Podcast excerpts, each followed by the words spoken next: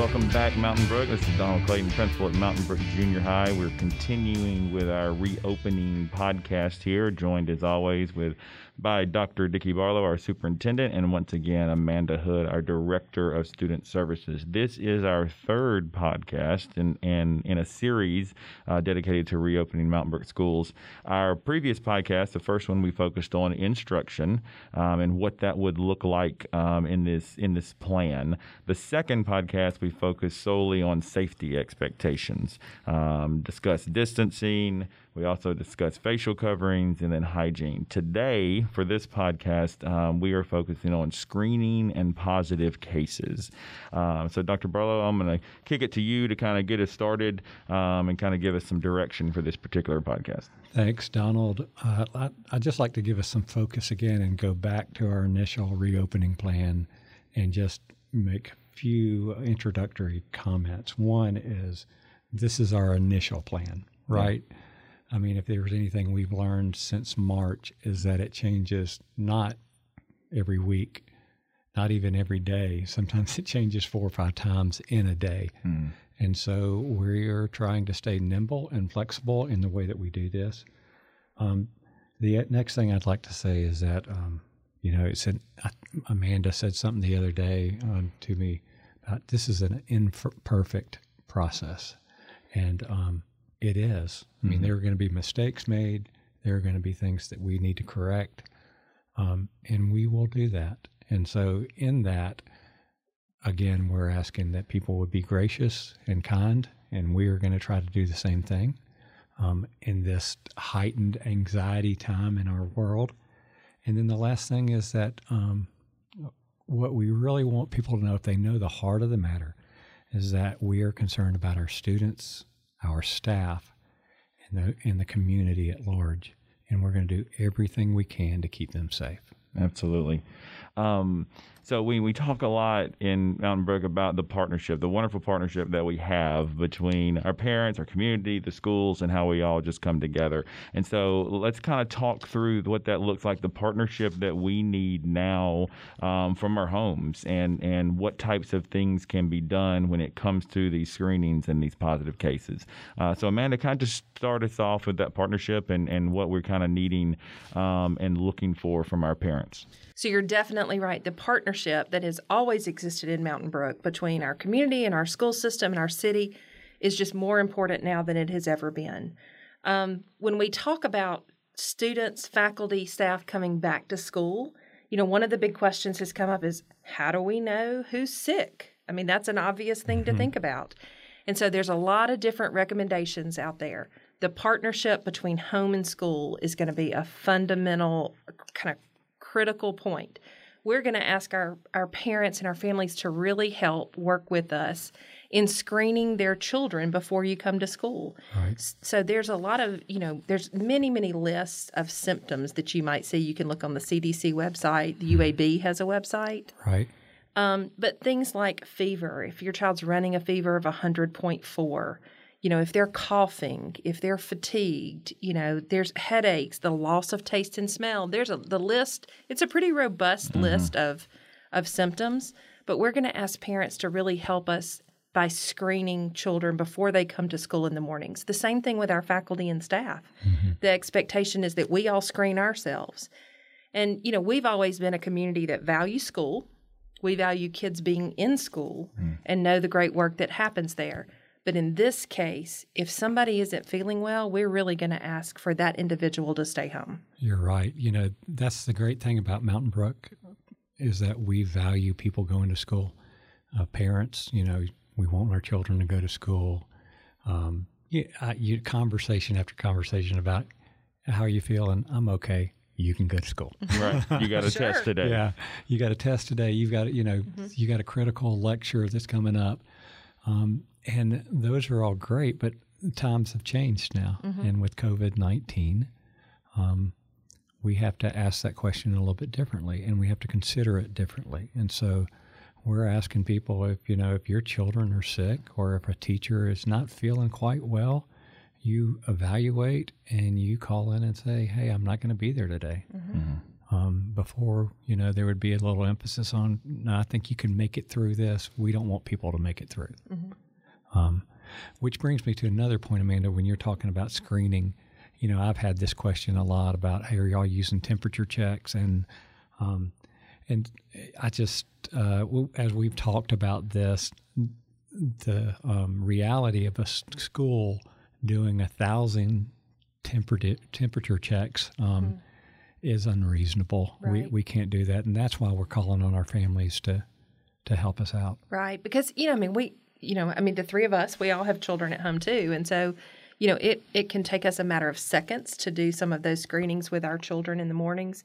But when you're trying to manage a thousand teenagers, a thousand junior high students, you know, elementary kids all coming in at different times, it, and in the same entrances. that's right. That's right. The management of that process becomes what drives the school day. Mm-hmm. And so we again, we want our schools to feel like our schools. Right. We don't want that to be the first experience a child has every single day as they enter our buildings. Right. And that's why, you know, I mean, let's go back. We are talking about screening and everything. What we're really talking about is relationships and partnership. Mm-hmm. We're asking for our families to help. Um, we're going to do everything we can, and we need them to do everything they can. You know, one of the things that this makes me think of is our, you know, our school nurses, they're a critical part of this team. And as we come back to school, um, I mean, they're going to be taking a, a really big leadership role in working with families and, you know, kids that don't feel well, family members that don't feel well.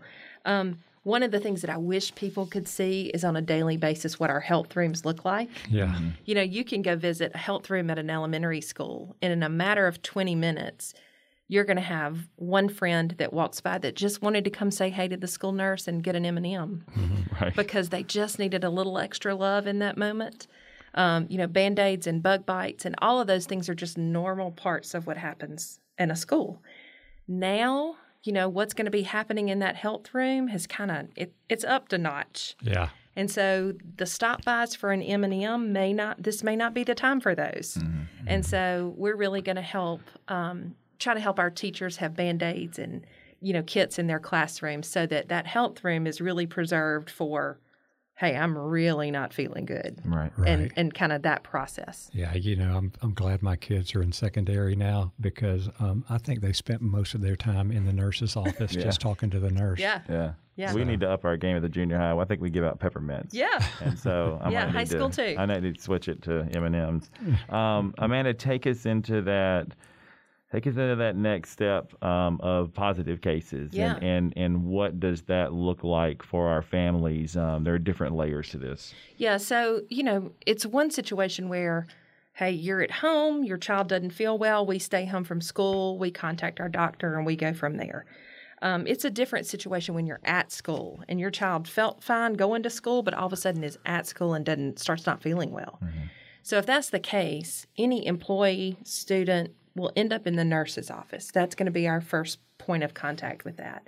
Um, those individuals, we will nurses are required to have kind of a quarantine area, and they'll be screened. Um, one of the things that's part of that partnership that we mentioned is if you receive a call from the school saying, "Hey, your child's really not feeling well," we understand that everybody's busy, but the faster you can get to school to pick up your child, the better as far as exposure with that many people around. And so we're asking you to try to be there within 30 minutes if at all possible. Um, so that you know that's an important point. So testing's happening in a lot of different ways. You know, in our community, you've got testing centers, you've got doc, you know, local pediatricians, doctors' offices, and so that looks different. And there's again a lot of different timelines. You hear lots of stories about that. One of the things that may feel a little bit different is that if your child is tested, um, and even to the extent somebody in your family, you know, is waiting on test results, we're going to ask that we have some that you communicate with us. That's one of those partnership points that's really important. And although that may feel different because those things are personal, you know, I mean, it's about your family, it's about your child. It's really twofold that we ask for that. One is because it helps us work with the other families in our school community about possible exposure you know we need to be able to communicate to keep the larger community you know protected and then the other piece is our custodial team really goes into areas that have potential exposure and they they attack that area with a different level of degree. And so Mm-hmm. that communication really helps us know how to direct those two processes. Yeah, so let me uh, go to the other side of that for Yeah. just a second and say if parents do notify us that their son or daughter is positive, or if a teacher says, hey, I've tested positive, then what people need to understand is we uh, keep keep that in strict compliance with the FERPA and HIPAA regulations. We we don't go out and say, oh, so and so has tested positive, and we don't mention names or anything like that. Mm-hmm. Correct? That that is absolutely correct. So, you know, you I think you could expect if there was some level of exposure, even probably low exposure, we we would communicate mm-hmm. and just say someone, you know, that's a part of this team, a part of this class has tested positive. Please watch for symptoms. It's kind of a form letter, but it's a way for us to just kind of easily communicate with parents to let them know. Yeah. So I'm gonna I'm gonna go a little deeper in the water here and talk about shame. Sure. Um, you know, I know that with this virus, especially early on, nobody wanted to tell anybody that they contracted coronavirus. And um, this is not a point of shame, right? I mean, Right. it's all over the place. And so, um, if somebody is t- has tested positive, that's nothing to be shameful about. It's just it is, you know. Mm-hmm. I've I get sick all the time. Mm-hmm. Nothing to be ashamed of. And so we just need to help each other out and continue to move forward. So true. And so, I mean, I, I think you're right. I think, you know, kind of the wider spread this becomes, it becomes a little more normalized for people. And so, you know, you don't want something like this to become normal ever. I don't mean to say that, mm-hmm. but I do mean people's reactions. People don't um, don't overreact, you know, when you have a positive case. And so we know that communication is a key part of that and helping our families navigate it. So, you know, if it's a low exposure situation, we've really been observing distancing and masking, you know, you may just get some kind of a generic communication. If there's been some level of high exposure, you can expect a personal like a personal conversation. We're going to be talking to you in person. Okay, so let's talk about that. Let's Yeah. talk about if uh, if we find out that somebody's positive, what what's the step back to coming back to school, or or what happens if someone tests positive? Yeah. So, uh, by the re- re- most recent, you know, governor's health order, it it had a statement in there about if you're positive, you have to stay in your residence for 14 days. But And isn't so- there this three prong? There is, and so what we've seen is that through local health organizations, the health department, they really use a three prong process, and this is really what we've been relying on. So, one, before anybody can return to school or work, that um, you need to have no fever for three days without any fever reducing medication. Your symptoms need to have essentially gone away. And then you need to have been away for a period of 10 days. So that's kind of the three prong approach. Um, that seems to have covered, you know, most of the situations that we've had. That that three prong approach is really recommended by the CDC. We've gotten it from the local Jefferson County Health Department, so we feel pretty confident about relying on that. And that's a three check boxes. It is. Mm-hmm. like check box all 3 of those. Um, that's an, I think that's an important thing for us to remember. Yeah, and we'll probably send that out. All right, so here's another question that you know over the summer we've heard over and over again about this 615 rule. Yeah. You want to talk about the 615 rule? Sure. And uh, and then we'll talk a little bit about that. So I think it's you know it's obvious to say I'm certainly not a medical expert. Don't you know? Don't even want to imply that I am. And I know none of us in this room are, but we have relied on those experts in our community and in the state that are.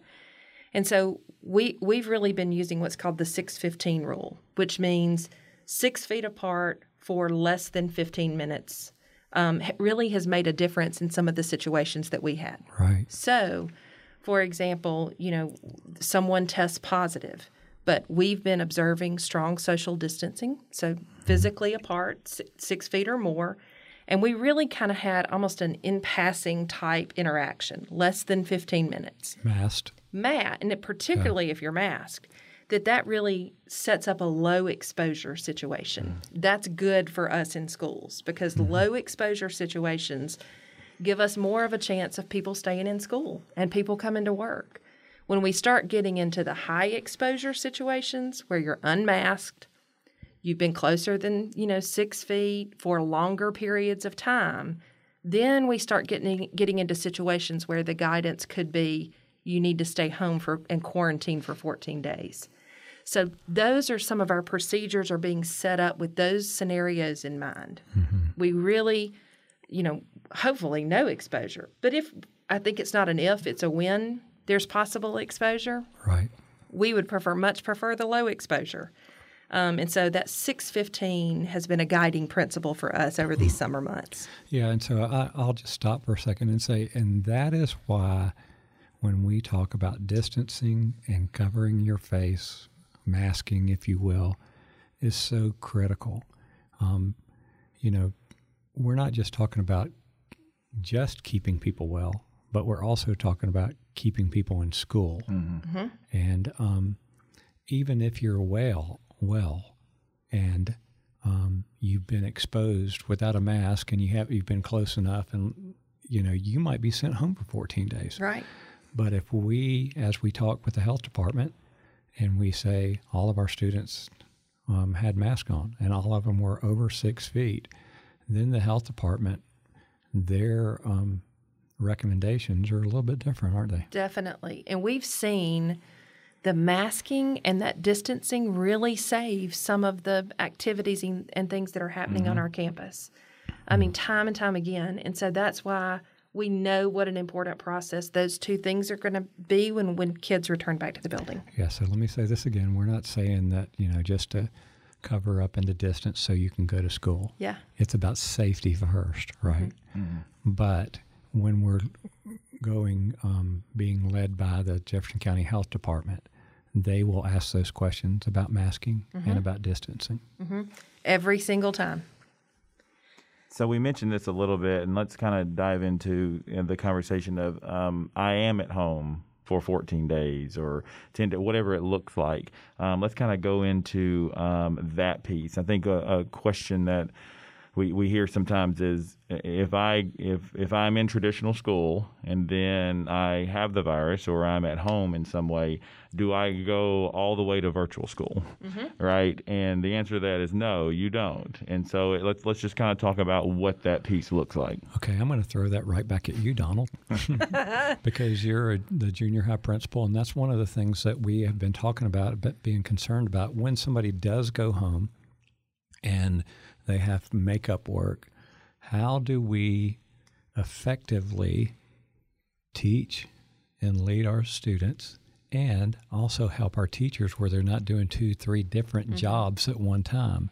And so, t- you, why don't you tell me what you're doing at the junior high to resolve this issue? Yeah, so I, I think there are different pieces of of reopening and coming back and just all of this that gets people's attention in different ways. The one that really gets my attention is this one because I think that we, we, we talk about you're going to be in traditional or virtual, and then there's this in between space if mm-hmm. you end up going home. And we really, our teachers, they're not going to go to virtual school. So our teachers are going to uh, continue to work with those students. So um, that's one that I'm I'm really interested in. How do our students when they are at home for a length a, a, long period of time how do they stay up with their learning without overtaxing our teachers in a makeup work and, and, and sense. So that's that's a big conversation for us. We've got a group of teachers um, put together, um, and we're really looking at how we can be proactive on the front end of putting together places, database of, of, of things where where kids know where to go, things that are done by our teachers, mm-hmm. right? Mm-hmm. Whether it's they're recording one of their lectures or they're doing a follow up video saying, "Hey, this was the most important thing,"